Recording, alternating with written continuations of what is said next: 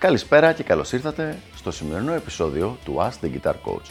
Σήμερα έχουμε ένα special επεισόδιο το οποίο ανήκει στη σειρά Tricks of the Trade που όπως έχω ξαναπεί λέμε διάφορα κόλπα και διάφορες ενδιαφέρουσες ιδέες που βοηθάνε στη βελτίωση ενός κιθαρίστα.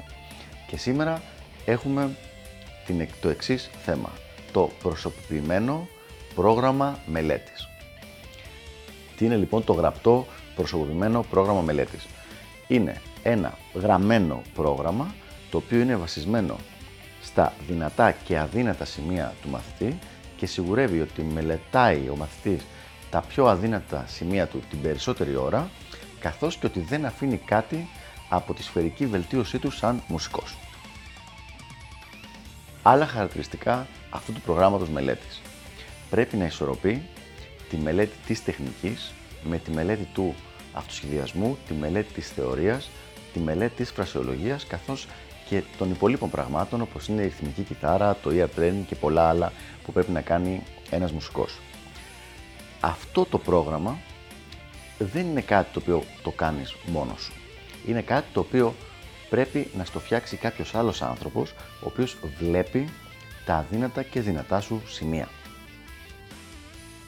Ένα άλλο πλεονέκτημα του να έχεις ένα τέτοιο πρόγραμμα είναι ότι σε βοηθάει να κάνεις ένα ξεκάθαρο συσχετισμό ανάμεσα στις ώρες μελέτης σου και στη βελτίωση που έχεις.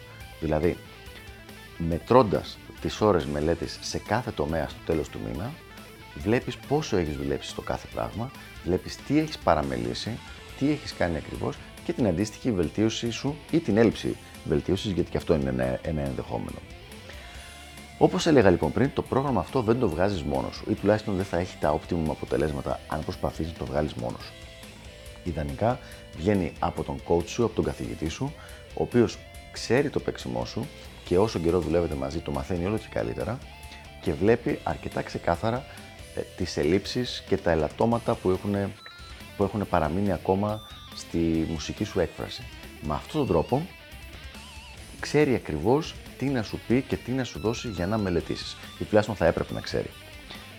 Αν ακολουθήσεις αυτή τη μεθοδολογία, δηλαδή έχεις έναν coach, ο οποίος σου φτιάχνει ένα προσωποποιημένο πρόγραμμα μελέτης και εσύ το ακολουθείς αυτό ευλαβικά και κάθε τόσο το ξανακοιτάτε το πρόγραμμα αυτό ώστε να αντικατοπτρίζει τα καινούργια δυνατά και αδύνατα σημεία σου, αυτός θα είναι ένας τρόπος με τον οποίο θα μπορέσεις να φτάσεις στη maximum διαδικασία βελτίωσης που μπορείς να έχεις. Αυτά λοιπόν από μένα, ελπίζω να βοήθησα και τα λέμε στο επόμενο Ask the Guitar Coach. Γεια χαρά!